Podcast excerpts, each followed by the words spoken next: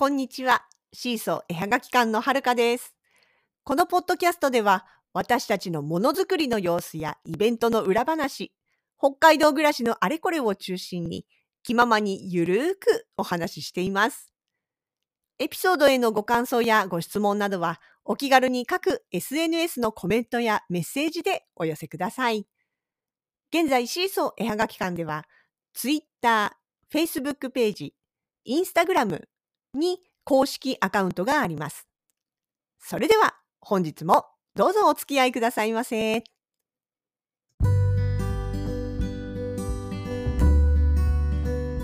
2022年1月の8日土曜日、えー2022年一番最初の対面イベントに出展してまいりました。行った先はなんとお初の美唄市です。美唄といえば、えっとですね、札幌から見たら旭川方面に行って、えー岩見沢を越えて三笠を越えたその先ですね。えっと、私たち的には美唄は写真を撮りに行くときにねあの宮島沼っていう素敵な渡り鳥たちの楽園があってそこの写真を撮りに行ったりとかするあとはそうだな旭川方面から下道を通って帰ってくるときにもまあ通るっていうそんなような街だったんですけれどもねまあ、そこからお誘いをいただきまして初めて美唄市でのイベントに参加してまいりました。イベントの名前はまるまるマルシェ。もうまるまるマルシェというイベント自体はもうだいぶ前からねあの美唄の方のあの作家さんたちでやってらっしゃるイベントなんですよね。でね出店場所がコア美唄というところで最初どんなところなのかなっていうの全然イメージがなかったんですけれども、まあ、行くにあたってねあの場所調べなきゃいけないっていうんで検索してみたらああなるほどって。要はあれです。あの複合施設ですね。スーパーを中心にいろいろな本屋さんとかねドラッグストアとかあとはまあ、あのお洋服だったりアクセサリーだったりお花だったりっていうような形で要はそこの、まあ、中に入ると一通り生活に必要なものを揃えることができるみたいなそういう複合商業施設ですね。あのね見た時に思い出したのが千歳モールです。まあ、千歳モールはねあれ2階建てなんでまたちょっと違うんですけれどもイメージ的には千歳モールをまあちょっとちっちゃくというかあの平屋にしたような感じっていうのかな。はいあのーそうそう。だからスーパーの日常のお買い物の他にもいろいろいっぺんに用事が済ませられるということでね、えー、本当千歳モールもう最後に出てからだいぶ経ちますけれども結構何回かねあのイベント出させてもらったりしてたんであなんかあんな感じかな懐かしいなと思って。行ってまいりました。でねビバイうちからねえっとナビでナビ計測で何キロっつったっけ？80キロぐらい？ん80キロ？そう100キロいかなかったんだよね。ぐらいっていう70キロか。ぐらいっていうことでまあでもほら雪道だしそ途中あのどうなってるか分かんないから早めに出ようっていうことで一応9時集合だったんですけれどもあ集合というか9時から入れますよということだったんですけれども最終的に6時半ぐらいかなに家を出ました。したらねまあ土曜日だっていうこともあってすごい順調に行って8時半くらいにつけたんでねまあだから冬道で2時間だからいや本当近いですよね。近い近いうん。ですね。で厚別過ぎるくらいまでは晴れててあ北広じゃないな。えっ、と岩見沢あたりまでは晴れてたのか。でそこから先三笠に入って雲かかったなと思ったらビバイに入ったらちょっと降ってましたけどまあでもね本当にハラハラっていう要は冬だからこんなもんだよねっていう程度でね走りやすい感じで行ってまいりました。そう。その途中でねあのなんかさなんていうのかな日が昇ってきたんだけれどもちょうど向かう方向にねなんだ？あの太そのイメージ的には太陽柱要はサンピラーみたいなねまっすぐこう太陽から空に向かって筋が1本ピーッと柱が登っていくような感じに見える空に出会ったんです。ただただサンピラーでえでも確かそのまあ確かにその太陽の光が当たってキラキラなんだけどあの空気中の氷が反射して柱みたいに見えるやつだからそれとはちょっと違うのかな。いやただ朝焼けだから赤く見えるから違うイメージなのかなと思いながら要はねそれを太陽柱と呼んでいいのかどうかわかんなくてでまあ太陽柱っぽいものっていう形でツイートしたりしたんですけど一応ねでもスマホで撮ったらちょっとだけそれっぽく見えました。なかなかうんいやもしあれが本当にサンピラーだとしたらなかなか見れないものを貴重なものを見たなっていう気はしますが幸先いい感じで。えでね、えーと、イベント自体はそのコアビバイの、えーと、広いフロアの、まあ、中央あたりかな、まあ、ほぼ真ん中に近いところにあるスペースに、えーいくあのこうテーブルを並べてねやらせてもらったんですね。もう行った時には主催の方が机を並べてくださっていたのでうちワークショップの時は準備早いんですよ。あの大した出すものもないんでね並べてえまあ時間になってどうなるかなと思ってなんかねあの普段ですとあの割とあちこちのお店さんとかにねフライヤーなんか100箇所ぐらい置かしてもらってるって言ってでそれで、まあ、あのお客様をねお知らせお客様にこういうのやってますよってお知らせをしているみたいなんですが今回はね折り込み入ったんですって。でそれは事前には聞いてたんですがまあそれがね折り込み入れるのは初めてだっていうことでどのくらい効果があるのかねなんて言ってたんですが始まってみたらねあっという間にお客様いらっしゃいました。あのまあ、そんなに正直広いスペースを使っていたわけではないのもあってか。とあとまあねスーパーでお買い物された方が駐車場だったりとかその他の売り場に行くのに通る道だったりすることもあって結構ねひっきりなしにお客様いらしてもう始まる前からなんか近くで待ってらっしゃる方もいたりとかね。で立ち寄った方にねあのお話ししてたら「いやチラシを見て」とかねその折り込みを見てみたいな感じであらかじめここでやるのを知っていてでこのメニューがやってみたくてっていう形でね来てくださった方がすごく多かったんですよ。まあ、もとも、まあもね、あの、あとは出店者さん、地元の出店者さんも何人もいらっしゃったんでね、その方の知り合いの方っていう方もいっぱいいましたけど、でもそうじゃなくって、なんだろう本当にそういう告知とかチラシとかを見て面白そうだなと思って来てくれた人が結構いたような印象でしたね。おかげさまでうちのブースもあのスタート直後ぐらいからお客さん入ってくれて、あ、そうそう。で、うちあれなんです。あの、今日、ワークショップで行ってたんですよね。で、ワークショップのメニューとしては、えっ、ー、と、ペンダントとペン立てということで、木の2種類ですね。デコ盛り歓迎の木で作るもの2種類ことでね。まあ、冬休みなんで工作体験も兼ねてますから、あの、ペン立てなんかは特に結構じっくり時間をかけて作るものなのでいいかなと思ってね、メニューに出したんです。でそしたら、まあ、あの早い時間ね、キッズが多かったんですね。親子連れファミリーとかが多くって、お子様がいらっしゃって。でそしたら、あの女の子も男の子も今日は本当圧倒的にペン立てが多かったです。もうスタートからペン立てで、なんで、あのー、本当に、ね、ペン立てね、いや、この、なんて言うんだろう、4面あるじゃないですか。っていうか、四角いやつなんでね、4面あるんですよ。絵描いたり、パーツを貼ったりできるスペースが。だからね、もうみんな面白いぐらい凝りますよ。春夏秋冬にしてみたりとかその朝昼夜とかそういうのにしてみたりとかいろいろねみんなそれぞれ自分の世界とか物語を考えながら作ってくれるのでね。あその代わりね結構やっぱり時間はかかります。早くても4 4 5 0分。だいたい平均的に1時間くらいかかるんじゃないかな。でもそれだって割ったら、えっと、1面につき15分ですからね。1面15分だったらそんなもんでしょうっていう感じですよね。でまああの、お姉ちゃんがやってたらやっぱり弟くんもやりたくなったとかね。そう。であと、まあ、見てて通りがかりの人がやってみたいって言ってくれたりとか。午前中から昼過ぎにかけてはね本当にお子様のペン立てっていうのがずっと続いてました。で、そんな感じなんで、空いたらじゃあお声かけしますねっていうことでね、近くで待っててくださったりとか、ちょっと他の場所見てから戻ってきてくださったりということで、本当に間なく、ずっと切れ目なく、えー、まあ、体験してもらえた感じですね。でごちょっとお昼過ぎにお昼過ぎっていうかまあもう2時2時過ぎだったかな。1回落ち着いたかなと思ったら今度はあのファミリーがねそう 気がついたらあっという間にこうあらお店の中に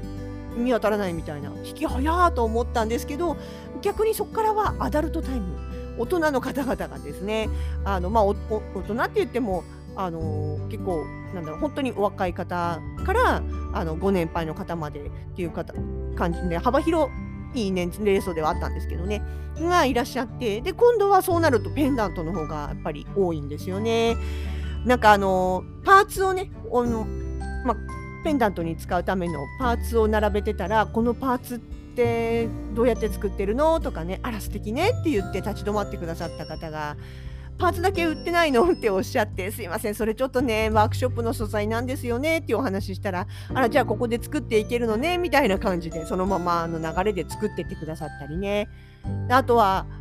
そう、あのー、うん、なんだろう。あ、出店者さんの中でも作ってくださった方いましたしね。本当にあのー、ずっと誰かしらがやってくれてるっていうような感じで、非常にあるの楽しく忙しくさせてもらいました。でね一応まあワークショッププラスちょこっとだけっていう形で、まあ、見本がてらというかねあのペンダントあのあれです雪しずくの私が作った方の雪しずくのペンダントも持ってってたんですよねそしたらそれも結構目に留めてくださってであのあの娘さんに差し上げますとか自分で使いますとかっていう形でお買い上げくださった方もいて本当にねでね周りの出店者さんもいっぱいお話話しかけてくださったりとかねしてねまああっという間でした。で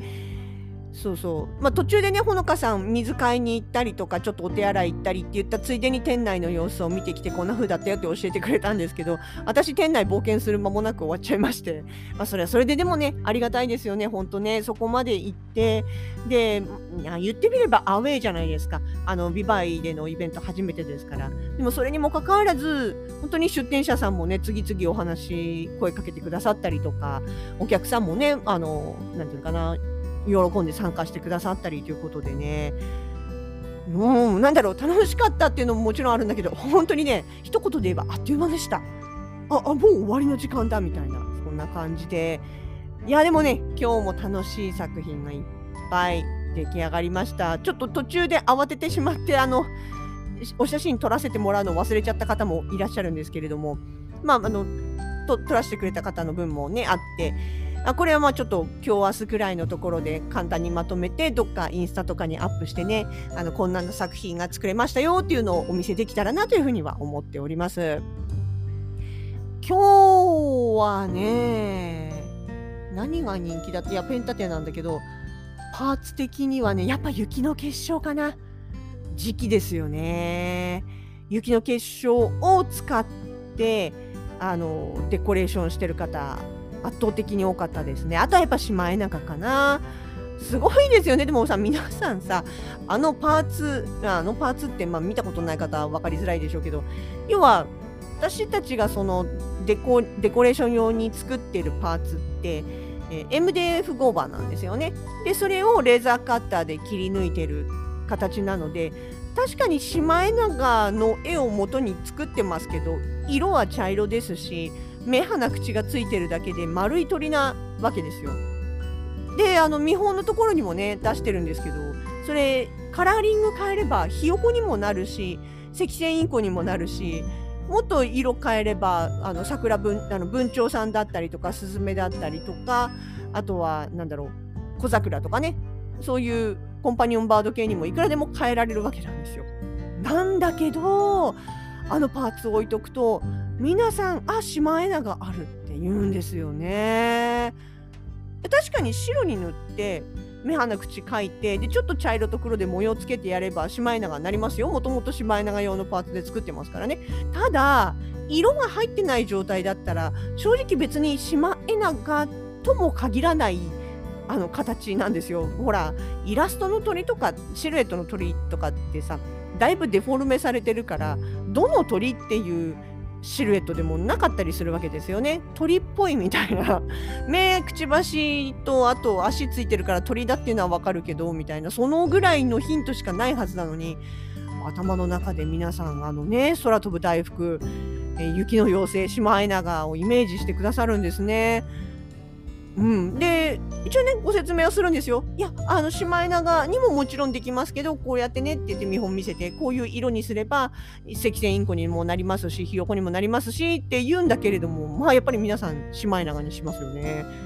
だねそういう意味でやっぱシマエナガのパワーはすごいですね。今でもこのシマエナガブームがいつまで続くのかっていうのは正直、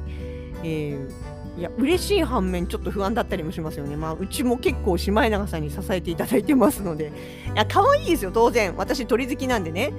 もう鳥さん好きとしてはもういつまででもシマエナガファンいてほしいなと思いますけれどもね。ただこのブームがもしも去ったらこの後皆さんは何に可愛さを求めるんだろうって ちょっと思ったりもしますがまあそんなことはどうでもいいや。っていうことで、えー、本当にあそうそれでね一つ一つっていうかすごい嬉しいことがもう一つあって今回このね「まるマルシェ」に出るきっかけとなったのが栗山クリエイターズマーケットでご一緒させてもらってますクラフト Y さんっていう作家さんなんですね。クラフト Y の Y と書いてクラフト Y さんですね。でその方がまあ、あの私というよりは栗山クリエイターズマーケットは主にうちのほのかさんの方がね入ってることが多いのでほのかさん宛てにや実は1月にビバイであのイベントがあるんだけれどもそこにワークショップで出てくれませんかっていう形で声をかけてくださったんですよ。でその時点で全然スケジュール的には問題なかったのであビバイいいね今まで行ったことないし行ってみるかって言ってあじゃあよろしくお願いしますっていうんでね出店のお話が進んだわけなんです。で今日だから主催さんにお会いしたのは実は今日が初めてなんですよね。あのあくまでクラフト Y さんは仲介役というかね声かけ役だったのでね。でまあ Facebook でもちろん主催の方とぜあの前もってやり取りはしていましたけれども直接お会いするのは今日が初めて初めましてってご挨拶をさせてもらって。ちょっと手が準備の手が空いた時にねいや本当今回ありがとうございましたって言ってねいい機会になりましたって言ったら実はその主催さん木村さんという方なんですけれども木村さんがもう前々からうちシーソー絵はがき館のインスタとかねあとフェイスブックページとかを見てくださっていたんですって。でそこで見ていてなんかあのあこの人たちにあのまるマルシェのイベントねワークで出てもらいたいなって思ってくださったんですって。でだけども、まあ、直接知り合いじゃないしねビバイと札幌って、まあ、言うてそれぐらいの距離はあるから多少遠いし時期も冬だしあのいきなり声かけても、ね、なかなか OK してもらえないかなっていうふうに思ってたらちょうどね木村さんのお知り合いであるクラフト Y さんが栗山に出店している。でその栗山クリエイターズマーケットのつながりの中にシーソーがいるっていうことに気がついてそれでクラフト Y さんに依頼をしてクラフト Y さんはあ要はご指名でねシーソーさんにちょっと頼んでみてくれるみたいな感じでクラフト Y さんにお話がいってでクラフト Y さんからうちに話が来たっていうことだったらしいんですよ。私はてっきりねあのクラフト Y さんはその主催の木村さんからあの今度ねイベントやるから誰かワークで出れる人いないか声かけてみてみたいな感じで言われてでそれでまああのあじゃあそういえばシーソーさんワークやるよねっていうんであの声をかけてくれたのかなって思ってたんですよ。したら そうじゃなくってもうあらかじめねご指名の形で見ててくださってたんだということが今日初めて分かってちょっとねびっくりすると同時に感動しましたよね。そしてやっぱどこで見てるかわか誰がどこで見てるかわからないからあんまりいい加減な発信するのやめようって ちょっと思ったりもしましたけど。まあって言いながらねこのおしゃべりだってまあ緩い感じですけど。でもね本当にそうやってインターネットのおかげですよね。直接知り合うことだって本来だったらないつながりがその私が発信していたのを見てくれる人がいてでそれで気に入ってくれる人がいてわざわざ動いて声をかけてくれる人がいてって言ってねやっぱり本当になんかなんだろう年始今年早々一番最初のイベントでつながりのありがたさっていうのをしみじみ感じましたね。本当本当嬉しいですしまあだからこそねちょっとせっかく声かけてもらったのにあの悪い結果だったらちょっと嫌だなねと思ってどうなるかドキドキした部分もあったんですけど、まあ、幸いにもねそうやってにぎわった一日楽しい日を過ごさせてもらったんで、まあ、本当に散歩よしというかいやありがたいですね。嬉しいです、まあ、またちょっと頑張ってやって地道に頑張っていこうかなって本当に思いました。で、えー、まあ帰りはね若干渋滞に巻き込まれつつ私はあの10過ぎで寝ておりましたがほのかさんの無事な運転により無事に札幌に帰ってまいりました。明日一日お休みをいただきましてあさって月曜日ですね。10日の月曜日の日にはまたワークショップ。今回は札幌市内になります。札幌東急百貨店さんの方に行きたいと思っておりますのでまたぜひよろしくお願いいたします。いや本当にあのコアビバイの方それからまるまるマルシェス主催の皆様クラフトワイさん参加いただいた方皆様本当にありがとうございました。またねあのチャンスがあればお邪魔できたらなというふうに思っております。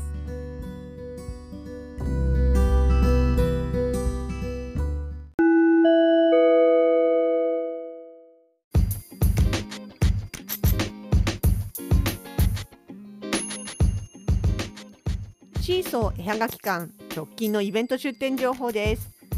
1月の10日祝日の月曜日。札幌東急百貨店5階下りエスカレーター前にてワークショップをやらせていただきます。今回のメニューは冬休み工作ということでスマホ写真でキーホルダーデコ盛り歓迎のペン立てテレビ型フォトフレームの3種類です。自由研究にも迎え使えるようじっくり取り込める内容となっております。こちら先着限定数となっておりましてスマホ写真は特に限定数はありませんがデコ盛り歓迎のペン立ては10名様テレビ型フォトフレームは7名様となっております。気になる方はぜひお早めにお越しください。特にテレビはなかなかやる機会がないので集中する可能性もありますのでどうぞご注意ください。どちらもしっかり楽しんでいただけるよう張り切って準備をしてまいります。